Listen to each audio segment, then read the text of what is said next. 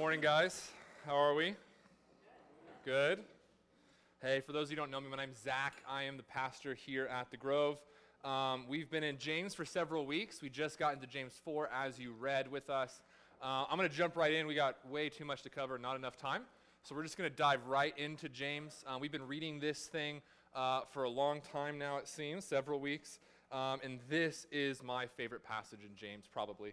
Um, I say that because I'll probably find like a new favorite one next week. Um, maybe next week's passage, but right now, this is my favorite passage.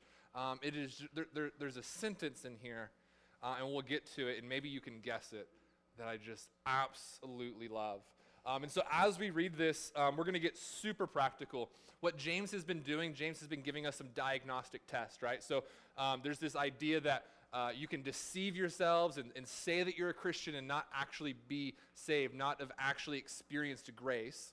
And so, James is going to give us some diagnostic test. And so, today, uh, the test that he's giving us is about quarreling and fighting uh, and our disordered desires. He's actually not just going to give us a diagnostic test, he's going to give us the remedy for that in the same passage. And so we'll read back through it, although Mark did a fantastic job reading it for us. Um, we'll, we'll, we'll, pick it up back in verse 1, uh, James 4, verse 1. What causes quarrels and what causes fights among you? Is it not this, that your passions are at war within you?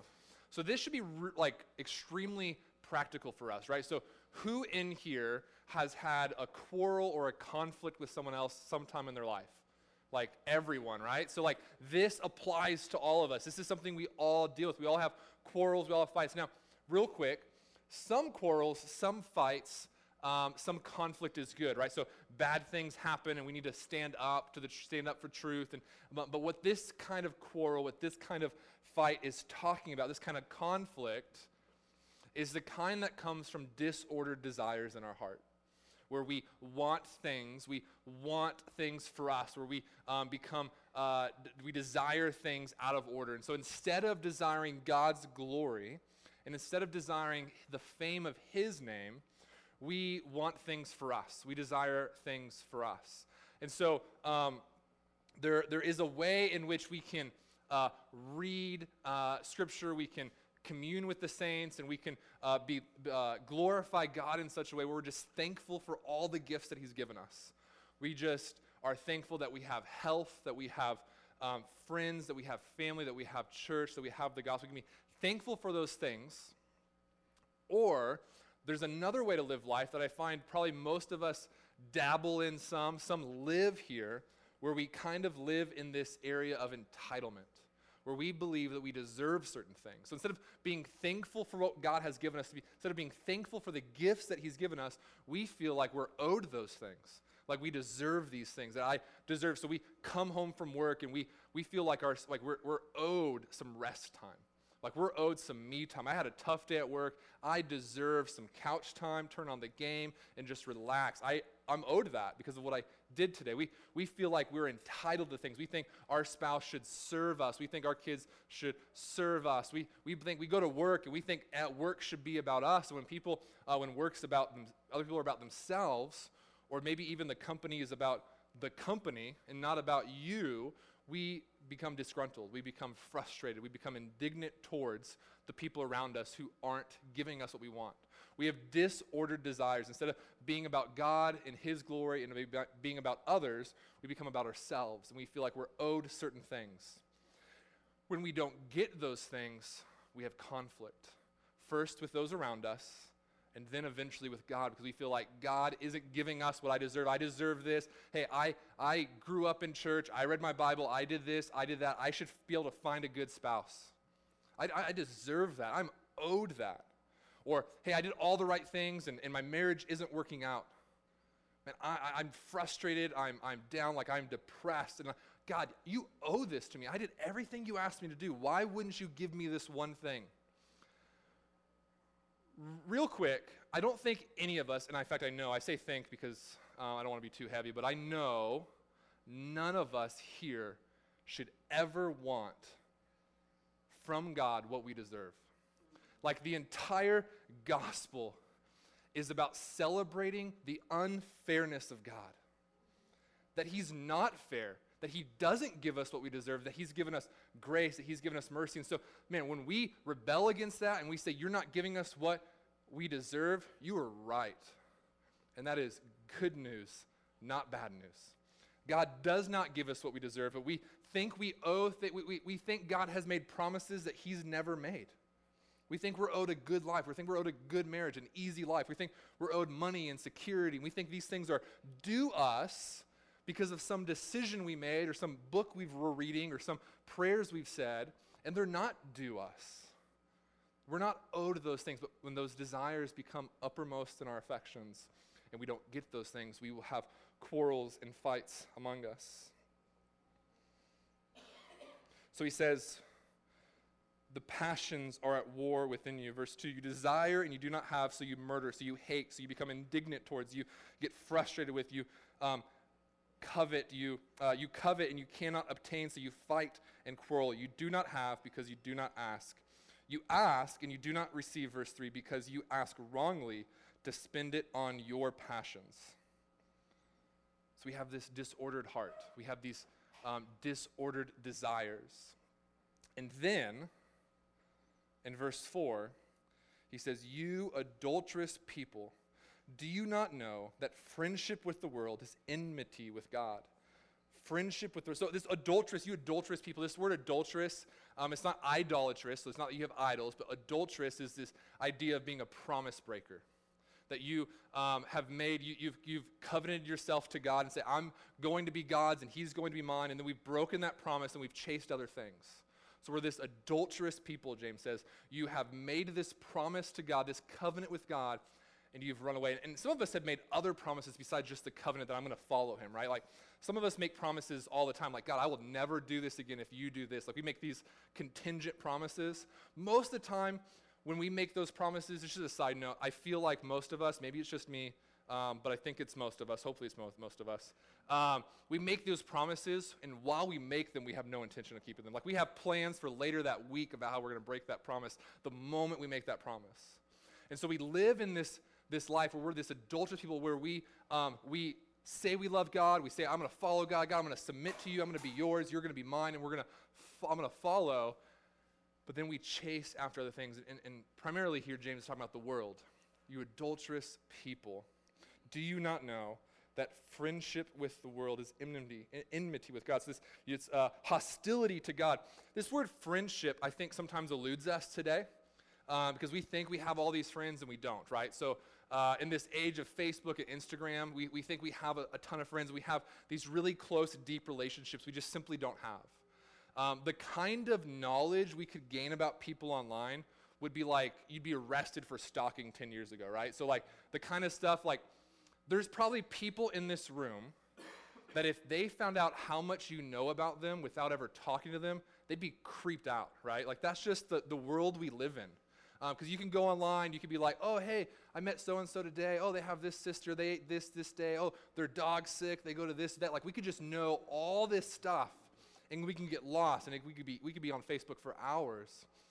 And we feel like we have these friendships. And so we think we have, we understand this idea of friendship, but I think most of us don't understand the intimacy that should come with friendship, the closeness. And I'm not talking about, um, like weird, like bromance between two guys or something weird like that. But I'm talking about this close friendship, this intimacy where you're living life together, that you're fully known by one another, that you are um, being molded and shaped by the people around you on purpose. You're living life in such a way where people are molding you, your friends are shaping you. And this is what we see. Jesus had this. So Jesus had, uh, at one point, he had 500 followers, and then he had 72, and then he had 12. And, but he had these three that were his close friends that he really spent time with and molded and shaped. And one would consider himself the one whom Jesus loved. Like, this is the intimacy that I think so many of us lack. We have what I think would only be fair to call close acquaintances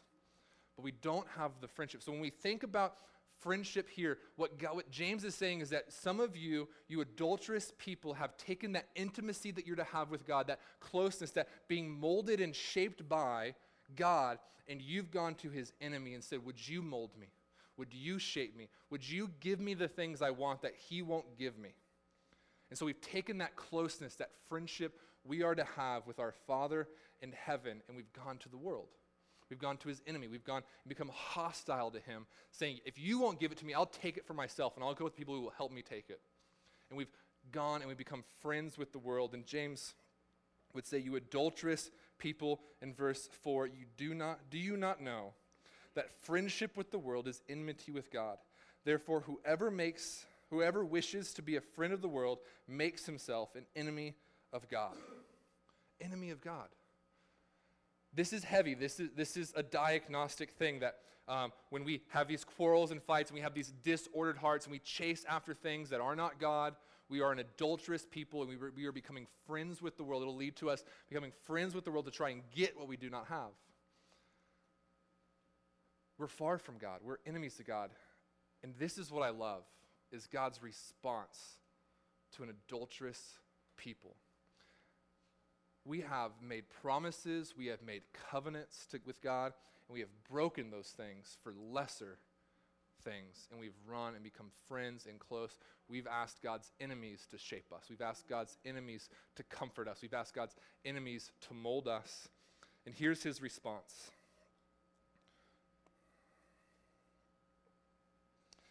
Verse 5 Or do you suppose it is to no purpose that the scripture says he yearns jealousy, jealously over the spirit that he has made to dwell in us?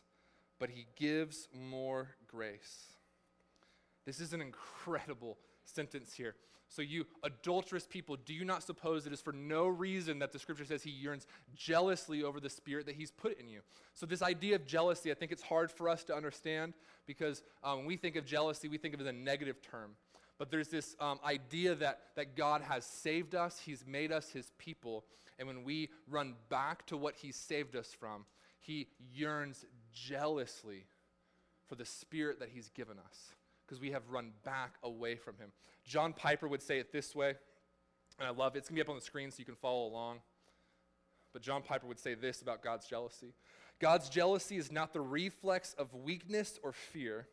Instead, God is jealous like a powerful and merciful king who takes a peasant girl from a life of shame, forgives her, marries her, and gives her not the chores of a slave, but the privileges of a wife, a queen.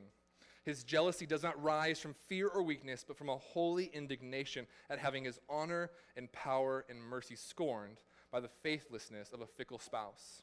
So there's this picture here of someone being rescued, someone being cleaned, someone being redeemed, someone being restored, and they would run back to shame and get back in the mud and get dirty again. And he yearns jealously for the spirit that he puts in us. He yearns, je- like that word yearn, I'm just like, I don't even understand that that God would yearn jealously for us.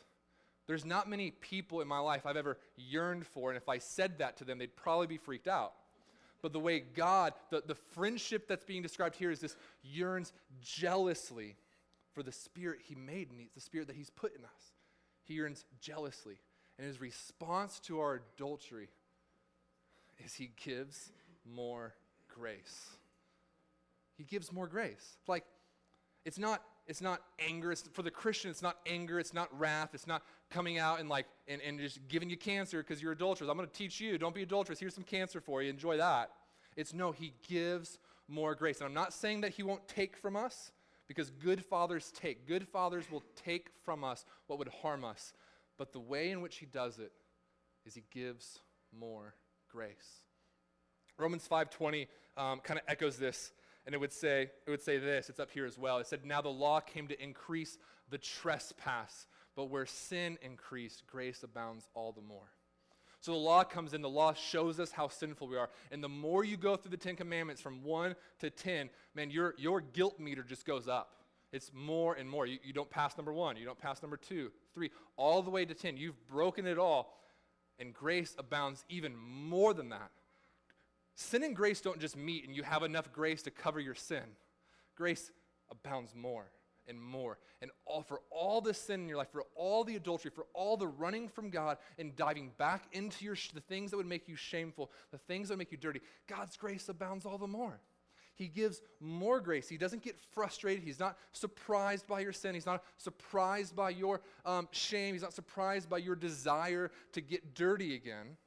He gives more grace. He gives more grace. And this is incredible that God would do this. So I don't know um, everyone who walked in here this morning. I don't know how you walked in. I don't know how your friends dragged you here or your parents, but, but I know there's some here who the idea that God would yearn jealously for us is so foreign. Like you know your own life. Like you know the things you did yesterday, the things you did this morning in secret, and you know there's no way that God would yearn jealously for me. If God's all knowing like they say He is, and He knows my heart, and He knows what I've done, there's just no way. But Scripture would say, no, but, but there's more grace. And He gives more grace, and He gives more grace. And the offer to you is to confess that need for that grace, to repent and follow Him and receive it. Like that's the offer. It's not, it's not that you can outrun God's grace, but His grace will always outrun your sin if you are in Christ. So come and be in Christ. No matter how you walked in this morning, you can submit to Jesus today. Being the king and lord of your own life is exhausting. You're not, you're, you're really bad at it. Can we just, can we say that? Like, you guys are awful, myself included, at being king of my life. Like, I sit sometimes on the throne of my heart and I feel like I'm ruling well, and I'm not. Things come crashing down. I'm exhausted. I'm tired. And the offer is to get off that throne, to ask Jesus to go up. And he's like, Yeah, no, that's my seat. I'll take it. And then we can rest. There's not more stuff to do after that.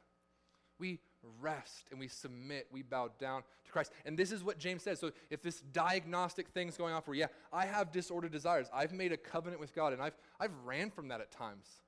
I've, I've chased other things. I've wanted more than what God would give me. I thought that it was better, but it's worse, and I'm exhausted, and I'm tired, and I feel dirty, and feel ashamed. And so, this is what James would say to do. He says, But he gives more grace. Verse 6. He gives more grace. Therefore, it says, God opposes the proud, but gives grace to the humble. Submit yourselves, therefore, to God. Resist the devil and he will flee from you.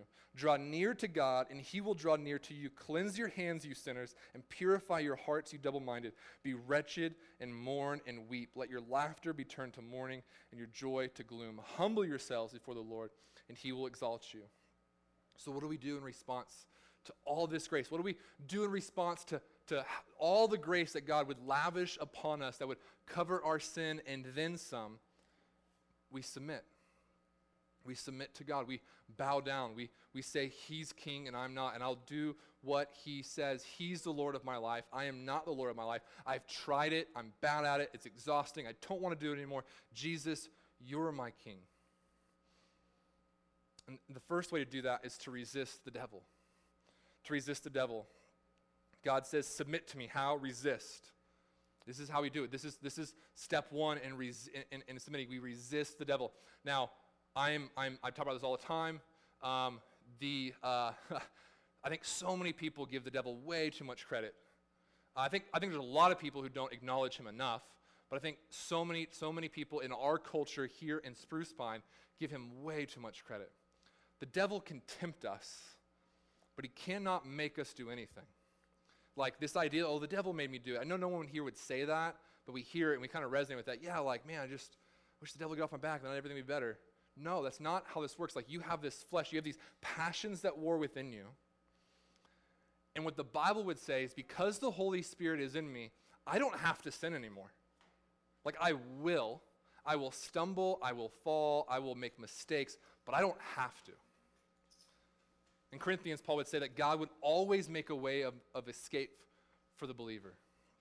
We don't have to sin. The devil can't make you do anything. So we resist. This resist isn't this neutral, like, well, don't follow the devil. No, it's resist. It's this wartime language where we are combating. We, are, we, we don't just run away and retreat. We confront. We pull out our sword and we fight. We resist the devil.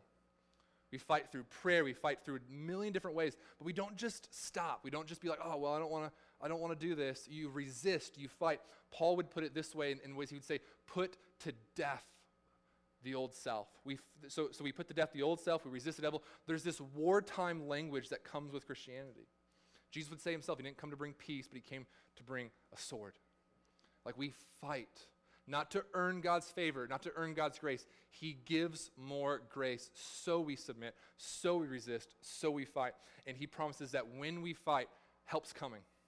When we fight, then a way of escape is coming. When we resist, the devil will flee. When we try and fight, backup is on the way. Reinforcements that are better than us are coming, and he is there for us, and he will fight for us. We resist the devil. The other thing we do is we pursue God. It would say this He says in verse uh, 8, Draw near to God, and he will draw near to you. There's this incredible promise here that if we would draw near to God, that he would draw near to us. Sometimes I think we feel like um, God's here and we just got to keep coming to where he is. That's not the story Jesus paints with the prodigal son, right? He gets, he gets part of the way home, and the father leaves the house and chases him down. Like we draw near to God, and He will, there's this promise, He will draw near to you. So, how do we draw near to God? We talked about last week, and there's nothing else for me to make up. Like, this is it. You, you draw near to God by reading your Bible to know Him more.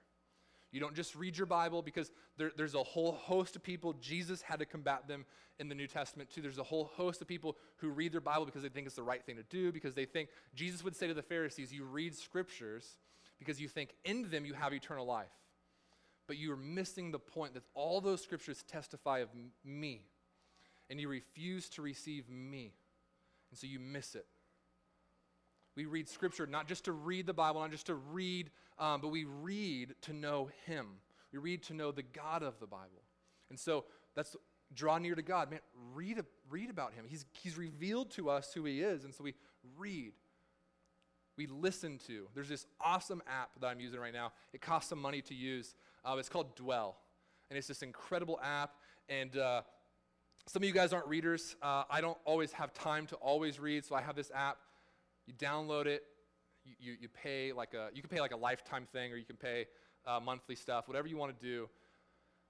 And these different voices, you could pick different voices. I like Felix. Felix is this African brother who will read to me. Uh, he'll read scripture to me. They have all scripture in there. You can have different noises, like you can ambient noise. You can have like soft classical music. There's different choices. You mix and match how you want and just hear scripture be read. And the cool thing about this is for generations and centuries, our brothers and sisters couldn't read. And they relied on others reading for them. We get to enter into that and hear someone else read Scripture for us, read Scripture over us. So, hey, you should read, but you, should, you can also just listen and hear it. So, dwell. I think the Bible app does something similar. I like Felix, I'm partial to that. Um, so, whatever is best for you, but get to know the God of the Bible by reading the Bible that He's given us. And the, and the second thing I talked about last week is, um, is community. That we need to enter into community, that God, we, we, we miss, when, when, we, when we retreat from other believers, from our brothers and sisters, we, we miss God's means of grace for us. We miss the idea that God would bless us, encourage us, uh, shape us, and mold us by His family that we're a part of. So we can't retreat. We can't, we can't run away from community. There's a, an old um, person who, would, who said a long time ago that no Christian who has uh, the, um, God as their father cannot have the church as his mother. We need both. You need God, you need this personal, but not private, personal relationship with God in a public way with your family here at the Grove and beyond. The, the, you know, this morning we read the Apostles' Creed. Some of you guys freaked out at the word Catholic. You're like, I knew it. Like they take communion every Sunday. I get. I totally knew it. We busted. It's not. That's not it. It just is this lowercase uh, c on Catholic. It's universal, and so we're part of a bigger church that's larger than us. It's bigger than us, and we are to enter into that family and community. We do that in several different ways here. Last week we talked about home groups that will start back up in August. I want to just give you a super practical way to enter into community here at the Grove. Come to a worship service early and stay late. It's, it's like, that would, like, if, if, if our people could just do that, you guys would find life because you would talk to people, you get to know people, you could make lunch plans with people, coffee plans lately. Like, if you just came early and, and made it a, an effort to talk to others and you stayed late and made it an effort to talk to others, I mean, you would find this family that you're looking for. And some of you are like, but I come early, but no one talks to me. Go talk to people. Don't be part of the problem you're complaining about. Like, no one talks to me. Well, you're not talking to anyone. So, like, what do you want us to do? Like, you need to help us develop this culture where we have this community. I think we do a pretty good job of it. But if you find where it's lacking, don't just sit and wallow in it. Step out. Be a part of this family. Show up early, stay late. You will find community. That's how I found community growing up, um, or in high school when I, when I came to Christ. Is I would come to things early, I'd help set up and just make relationships. I'd stay late and help clean up and make relationships. So there's a serving aspect of it too. But man, it's just about building these relationships. Nothing builds relationships like a brother, like two brothers or two sisters just serving together and talking as they serve. So show up early, stay late. James will continue. We need to submit yourselves, therefore, to God. Resist the devil, and he will flee. Draw near to God, and he will draw near to you. In verse 8, he says, Cleanse your hands, you sinners, and purify your hearts, you double minded. We need to take our sin seriously. And James isn't just let us off the hook and say, clean the outside, cleanse your hands. Although there is this, this idea that we should cleanse our hands, but also purify our hearts that we need to take our sin seriously. So many of us have known sin in our lives, and we're just like, ah, it's not that big of a deal. It's not like it's not hurting me that bad. It's, it's totally fine. Like I can, I can continue to do this thing, to watch this show, to speak this way of people. I can continue to gossip in this way. I can continue the way I'm going. It's not that big of a deal. It's not hurting anyone. But James would say, no, cleanse your hands, purify your hearts. Don't let this stuff, you need to take it seriously. And, and here's why. This next part can be kind of confusing why James would say this, especially since we've been talking about how God is leading us into joy. Listen to this. Verse 9 Be wretched and mourn and weep. Let your laughter be turned to mourning and your joy to gloom. Humble yourselves, therefore, before the Lord, and he will exalt you. Man, be wretched and mourn and weep. That sounds awful, right? Like, this is the Christian life. Be wretched. Like, how, how would it be if that was like our evangelism stra- strategy? Hey, everyone, come to the grove. We're wretched. We mourn. We weep. This is what we do. We let our joy turn to gloom. Come and join us. I don't think people would come. And maybe they shouldn't, but this is what James is telling us to do. Why? Why should we do that? Without us knowing the depths of our sin, without us praying for tears over our sins like the Puritans did, we won't know how incredible that grace is that God has given us. There's this incredible story in, in, in the Gospels. There's this woman who was caught in adultery. And um, the, the, the people brought her, the, the law would say that she should be stoned to death because of adultery. And she's guilty. Her guilt is never in question. She doesn't say, I'm just not true. It's never in question. They bring her before Jesus and they say she's guilty in adultery. The law says we should kill her. What do you say? Jesus says, Let he who's without sin cast the first stone. And the Bible tells us from oldest to youngest, they dropped their stones and walked away.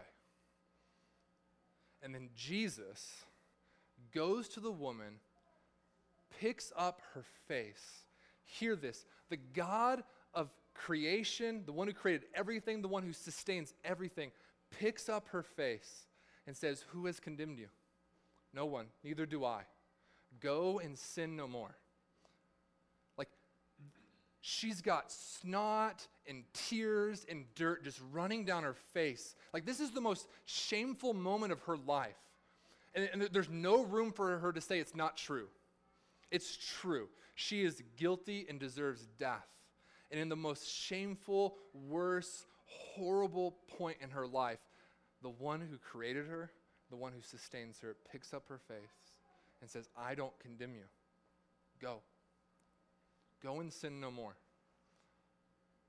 Do you think she stayed in a place of weeping, in a place of mourning, in a place of gloom? I don't think she could stay there very long hearing those words from the creator of all things, right? So we have to enter into this place where we're grieved for our sins, where we mourn, where we weep, where we are just devastated over the sins of our lives. And we've never entered into that. We need to pray for it. God, would you make me devastated over my sin? Because I want to experience this grace that I see in the Bible.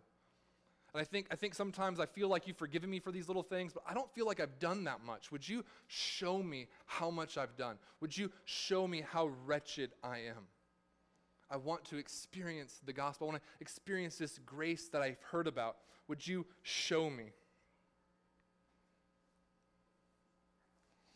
This is what James is talking about. We have to do that. We have to humble ourselves before the Lord. And like he lifted the face of that woman, he will exalt us and lift our face if we humble ourselves before him. And this is incredible news. He continues on, and I think, I think there's a couple things here that I just love in verse uh, 11 and 12. he says, Do not speak evil against one another, brothers. The one who speaks against a brother or judges his brother speaks evil against the law and judges the law.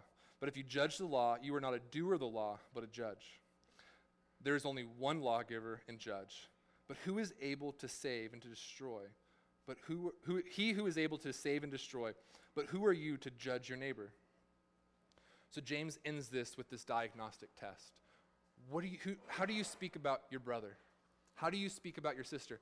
I think sometimes in our culture we are so quick to be experts at how people are missing it and not, not making the standard that we have for them.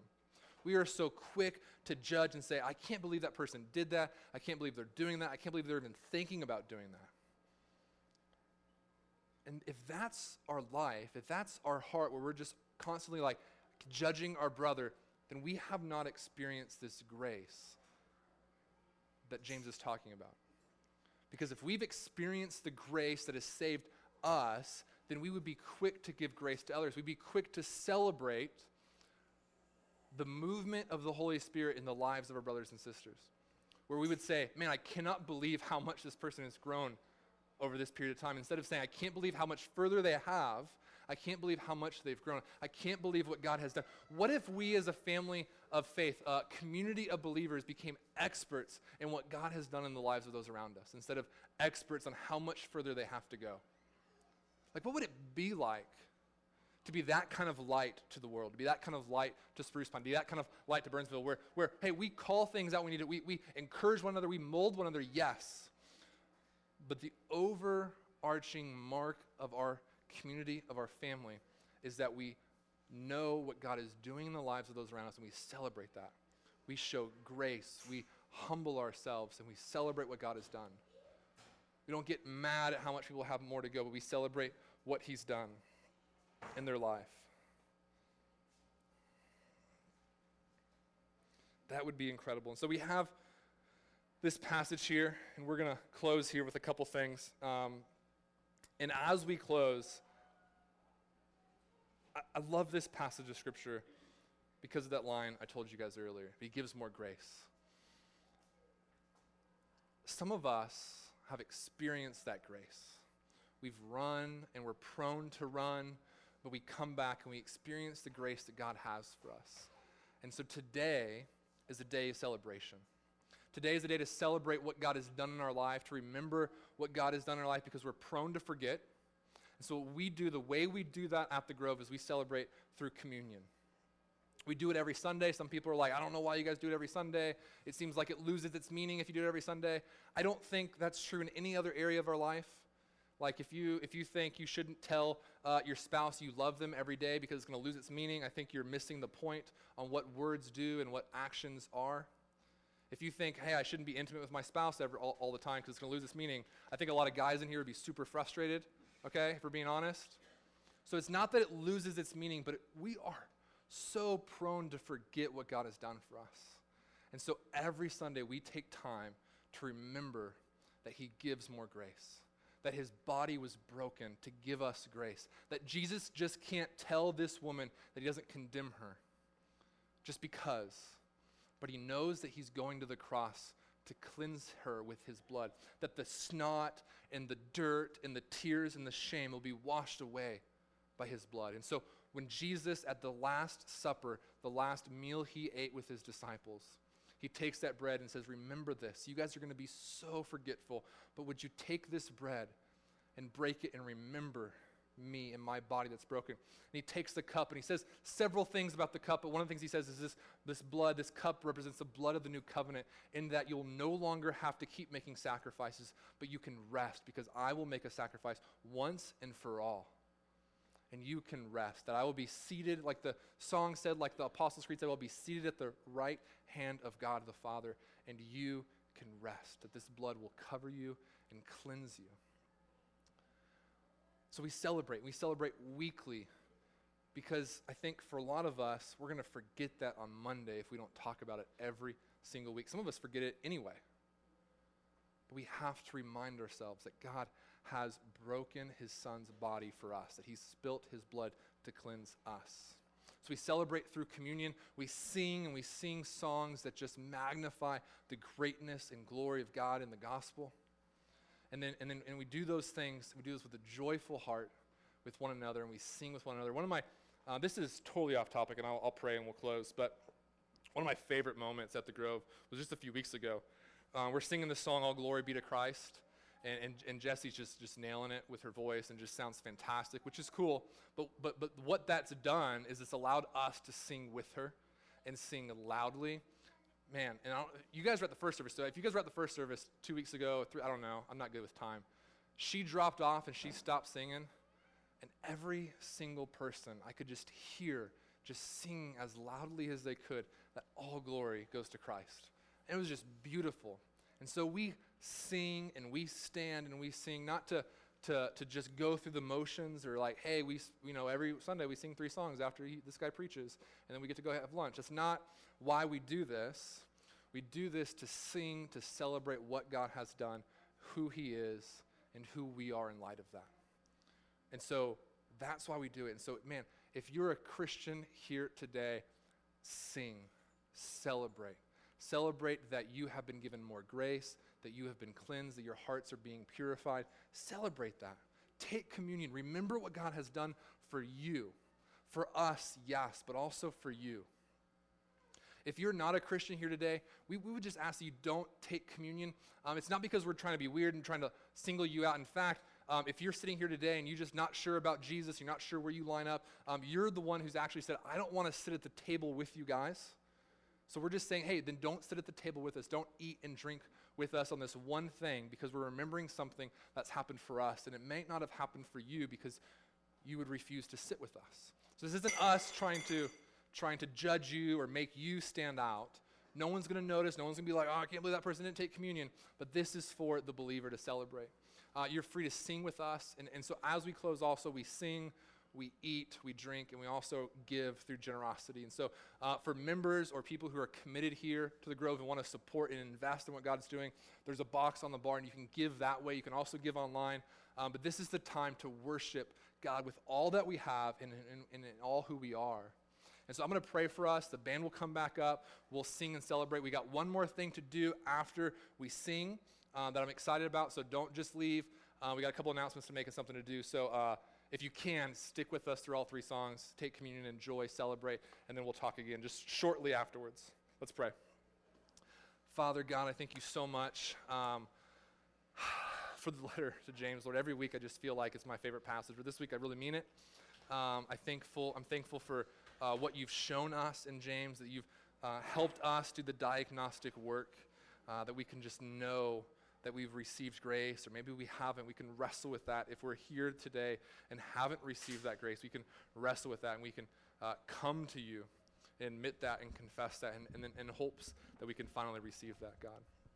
I want to pray for two things, God. That, that one, that if there's some here who have not felt the depths and shame of their sin, they have not mourned, they have not wept, they have not been wretched, Lord, that you would grant that to them that you would grant the gift of mourning, the gift of tears and weeping, Lord, that we can feel the depths of our sin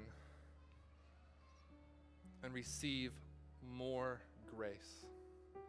Even more grace. That, that, that though our sin is deep, dark, and dirty, and shameful, grace abounds all the more that it's higher than that, that it extends past that, that it doesn't just meet it and, and, and just kind of neutralizes it, but it washes it away, and then we have righteousness left over. so much grace, Lord. So I pray that we'd receive that. And two, that those who have received it, that you would just give them a sp- spirit of celebration this morning. That we can celebrate and sing loudly and eat and drink and love what you've done for us. And that we'd go out into the world and make that grace known to others who have yet to receive it, that it's free, waiting, and available for all who would come.